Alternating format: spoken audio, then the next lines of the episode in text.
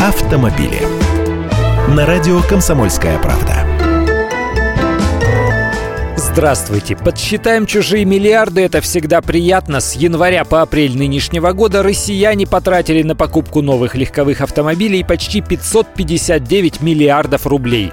Это почти на 3% меньше, чем за аналогичный период прошлого года. Такие данные приводит агентство «Автостат». Пока корейские компании и наш АвтоВАЗ хвастают своим лидерством в продажах по количеству машин, первыми по выручке на российском рынке являются японцы. Toyota загробастала 66 миллиардов рублей, и это почти на 9% больше, чем годом ранее. Немецкий Mercedes-Benz заработал почти столько же, 65,5 миллиардов. Kia находится на третьем месте, в их кошельке осела почти 46 миллиардов рублей.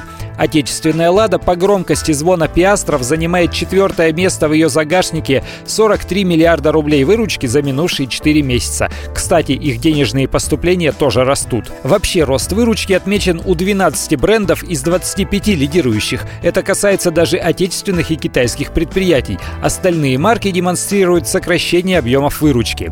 А в это время в Объединенных Арабских Эмиратах местный предприниматель на их традиционном аукционе по продаже номерных знаков Харьков заплатил за номер с единственной цифрой 1 около 5 миллионов долларов. На наши деньги это примерно 325 миллионов рублей. 600 новых лад можно купить. Я Андрей Гречанников, автоэксперт «Комсомольской правды». С удовольствием общаюсь с вами в программе «Русские машины» ежедневно по будням в 13.00 по московскому времени. Автомобили.